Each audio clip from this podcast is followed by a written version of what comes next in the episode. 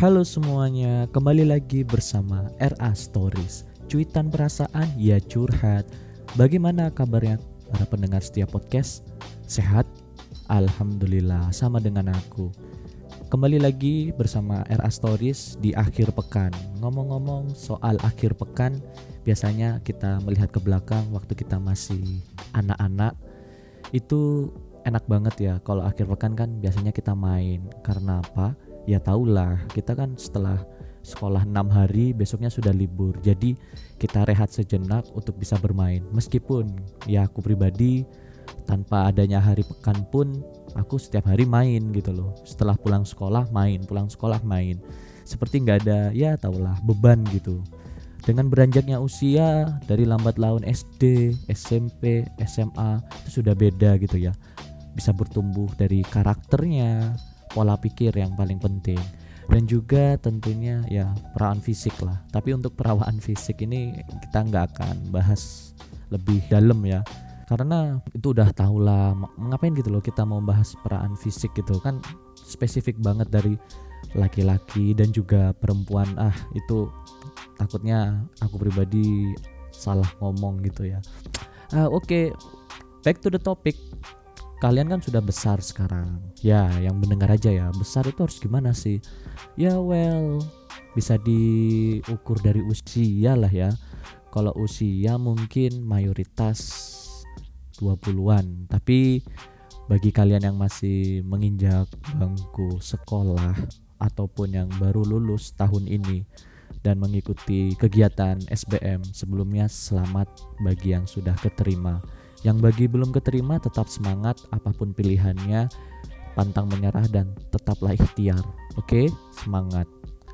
Dewasa itu oh bukan dewasa ya, besar. Iya, kalau kita sudah besar pastinya dihubungkan dengan tanggung jawab pastinya. Kenapa tidak? Gender laki-laki maupun perempuan itu pasti sudah punya tanggung jawab sendiri dengan usia tertentu. Nah, misalkan apa?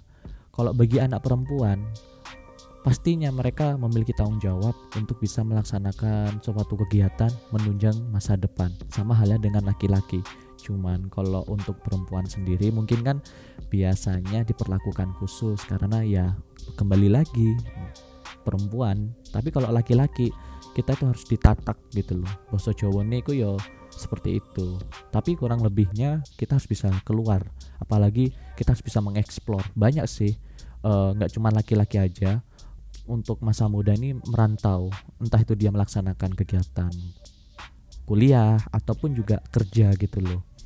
Iya, tapi kalau anak laki-laki sendiri nih memang pantang untuk pulang sebelum dia itu setidaknya bisa meringankan beban orang tua. Iya benar sekali. Nah, di sini mungkin pernah ada yang mendengar mengenai life quarter crisis mungkin. Jadi mungkin penjelasannya agak terlalu rumit ya. Tapi life quarter crisis itu sendiri tuh sudah ada dari beberapa abad yang lalu. Ini maksudnya apa sih? Agak berat dan gimana gitu bahasanya. Oke oke oke sabar.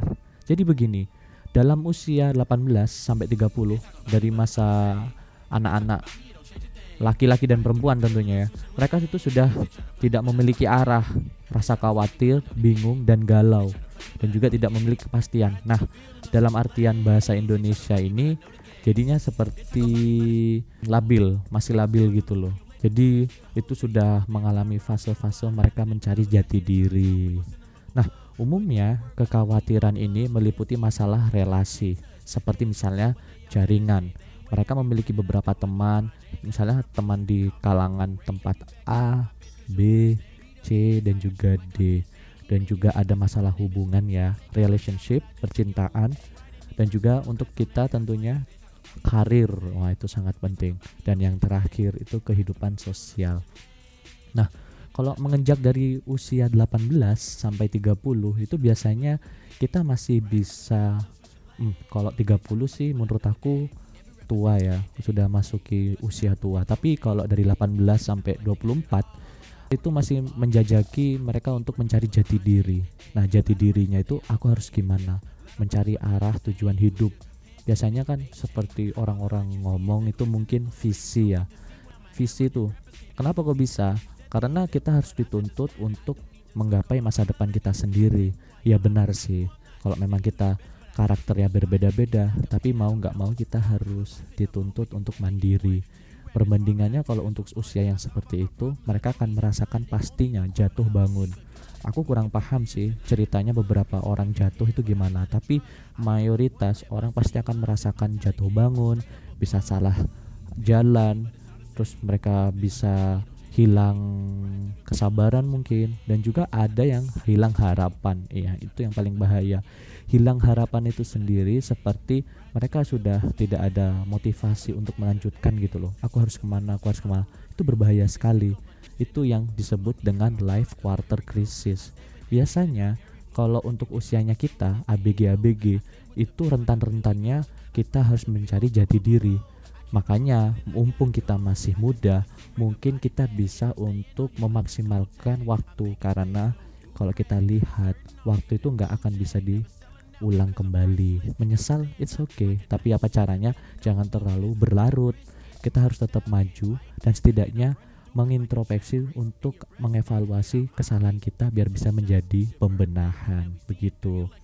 Untuk penyebabnya ya, life quarter crisis itu banyak sih. Kalau aku pribadi mengalami juga jadi kalau dari aku itu waktu usia masuk 18 19 20 itu masih ABG gitu loh anak baru gede. Jadi dari karakternya pola pikirnya itu aku masih beradaptasi ke harus gimana sih harus gimana gitu loh.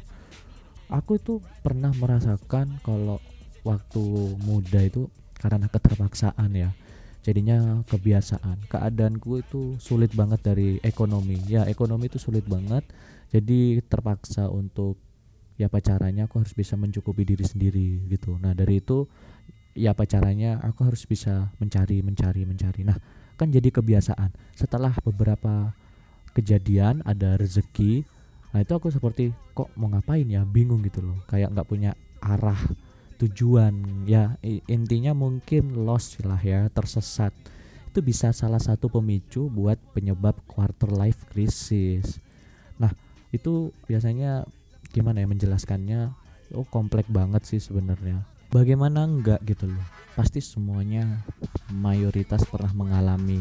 Tapi apa caranya kita harus bisa menanggapinya gitu loh?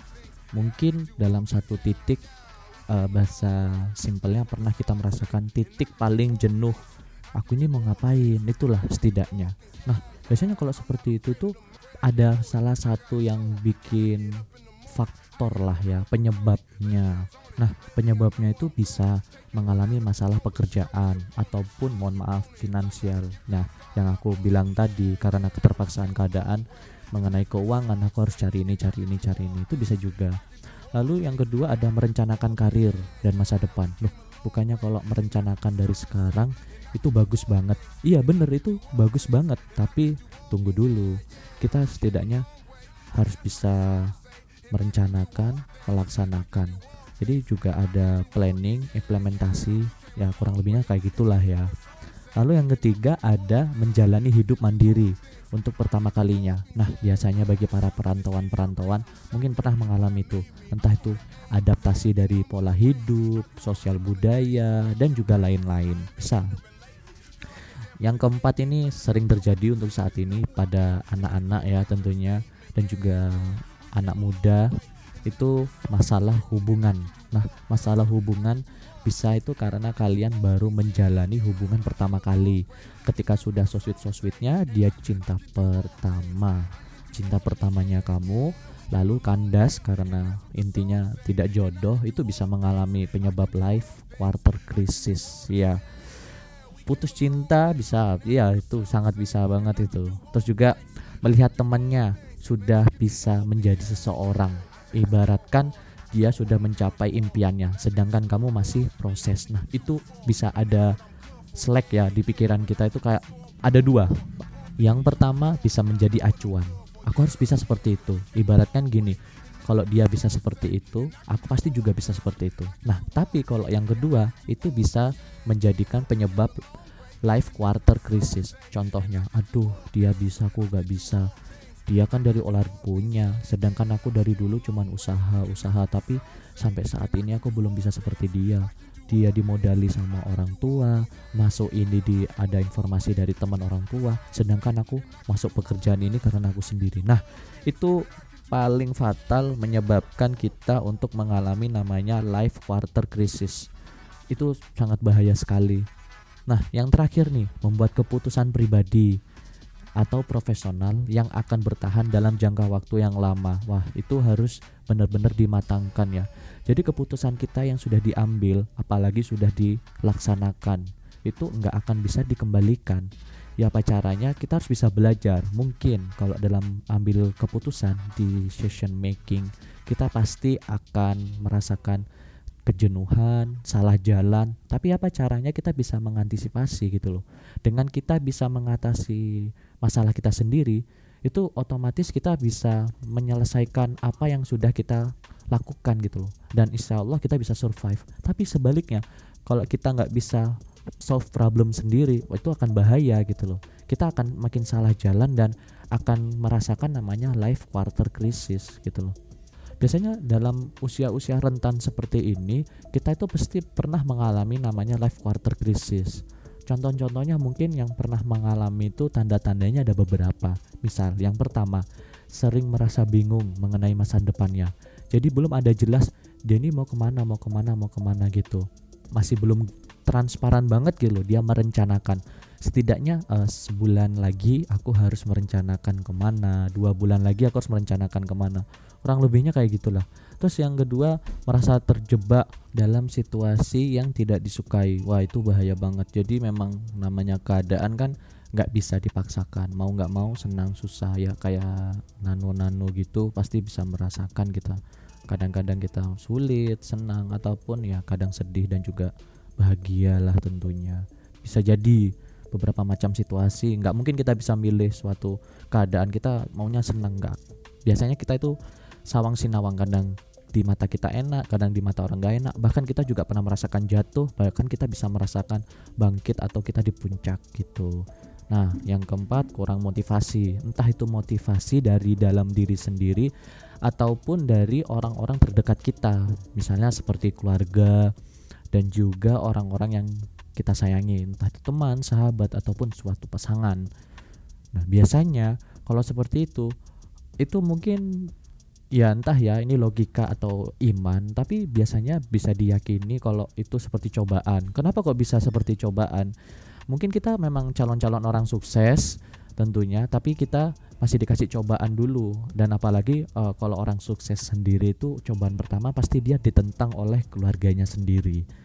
Pinter-pinter ya apa kita bisa baca situasi dan ngambil keputusan tersebut. Oke dan yang terakhir itu khawatir tertinggal dalam ketidakpastian.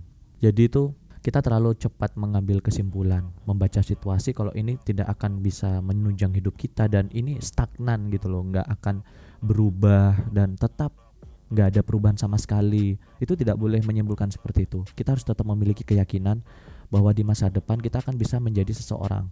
Biasanya bahasa Inggrisnya mungkin today I'm nobody but tomorrow I will be somebody. Itu bisa menjadi motivasi dalam diri kita untuk selalu ditanamkan memang benar sih kalau diaplikasikan itu sulit tapi yang namanya orang sukses pasti pantangan ini juga banyak banget. Orang melihat kita di puncak gampang sekali untuk bisa seperti itu tapi dia nggak ngelihat di belakang itu perjuangannya perlu besar banget buat bisa sampai ke puncak tersebut. Biasanya kalian itu gimana? Mungkin ada mengalami seperti itu tapi beda. Oke okay, it's okay it's okay ini aku berikan suatu tips ya caranya menghadapi life water crisis. Ya, mungkin bagi kalian kenapa sih harus beri tips? Ya, ini hanya sebagai apa ya sharing aja gitu loh untuk para pendengar mau mengambil ataupun hanya mendengarkan it's okay yang penting ini sekedar tips kalau memang kalian ingin mengantisipasi untuk melawan rasa life quarter krisis kalian yang pertama itu berhenti membandingkan diri dengan orang lain. Itu itu penyebab utamanya. Kalian berpikir bandingkan diri kalian dengan orang lain. Itu nggak akan selesai gitu loh. Pasti kalian akan menemukan namanya kekurangan ataupun juga kelebihan karena dari setiap orang itu memiliki karakter yang beda-beda. Nggak akan bisa disamakan. Tapi selalu kalian tanamkan dalam diri kalian kalau mereka bisa seperti itu aku juga akan bisa seperti itu. Setidaknya seperti itu. Kalau kalian punya impian kalian harus gapai impian itu. Jadi sebenarnya impian direncanakan diaplikasikan. Tiga kunci itu aja dulu. Jadi masalah kalian mau gimana it's okay. Yang penting kalian punya keyakinan mental kuat. Selama kalian aku nggak punya rencana yang matang untuk satu tahun lagi gimana. Aku hanya bisa memikirkan terdekat. It's okay. Nanti dengan lambat launnya kamu menjalani rencana kamu pasti nanti uh, secara spontan ataupun kondisional akan ada gambaran-gambaran lagi di benaknya kamu. Yang penting kamu mau berani untuk melangkah dan jangan membandingkan dirimu dengan orang lain. Wah itu fatal sekali. Apalagi kalau misalnya kalian yang biasanya habis lulus sekolah ataupun kuliah sekolah lanjut ke kuliah atau belum kerja nih misalnya. Loh kamu masuk universitas mana? Akhirnya kamu dibanding-bandingkan deh sama orang-orang. Nggak suka kan kalau dibanding-bandingkan gitu. Itulah semua orang juga nggak suka seperti itu apalagi yang kuliah. Wah kamu kerja di mana? Itu udah pegawai ini dan kamu belum seperti ini. Nah itu harus tetap semangat gitu loh. Bolehlah omongan orang itu didengeri tapi jangan dimasukin ke hati. Takutnya malah kalian sendiri itu pesimis. Yang kedua ubah keraguan menjadi tindakan. Jangan terlalu banyak uh, pertimbangan itu nggak baik. Kalian harus melaksanakan. Kekhawatiran itu nggak apa-apa. Wajar namanya manusia punya rasa takut ya. Tapi alangkah baiknya kalau kalian itu harus bertindak. Kenapa? Kalau kalian bertindak nanti kalian bisa lambat laun beradaptasi mencari solusinya. Tapi kalau kita hanya menyimpulkan tidak ada tindakan itu sama aja dengan teori. Kita nggak akan bisa tahu ke depan kita jadi apa sebelum kita melakukan satu langkah ke depan. Gitu. Dan yang ketiga temukan orang-orang yang bisa mendukung. Wah karena lingkungan suportif itu penting banget buat kalian. Kalau kalian merasa didukung berarti kalian itu diakui dan dipercaya. Dengan kalian dipercayanya seperti itu bisa menjadi suatu motivasi. Wah ada orang-orang yang bisa dukung aku itu bisa menjadi motivasi tersendiri gitu loh. Daripada kalian gak ada yang dukung itu berat banget. Mungkin bisa menjadi pembuktian kalau nggak ada yang dukung bisa wah aku harus bisa ini aku harus setidaknya bisa bungkam dengan bukti kalau aku yang perjuangkan itu ada hasilnya. Kurang lebihnya seperti itulah. Terus yang terakhir mencintai diri sendiri. Jadi apa pun karakter kalian itu harus terima bersyukur. Biasanya rajin-rajin bersyukur gitu loh. Kalau misalkan kalian terlalu pesimis melihat diri kalian sendiri itu bakal sulit banget untuk melanjutkan kegiatan. Kalau kalian bisa bersyukur, memang setiap diri itu punya kelebihan, kekurangan itu harus dinilai diri sendiri. Banyak-banyak introspeksi aja lah dan juga selalu bersyukur. Ya apa caranya? Kita kan namanya manusia makhluk sosial. Kita bisa berdampingan. Kalau kita memiliki kekurangan seperti ini kita harus mencari teman yang bisa mengisi kekurangan kita. Kurang lebihnya seperti itu. Untuk para pendengar jadi intinya bagi kalian yang sudah menjajaki dunia dewasa entah itu yang sudah dari SMA lulus untuk kuliah kerja ataupun yang kuliah ke kerja tetap semangat.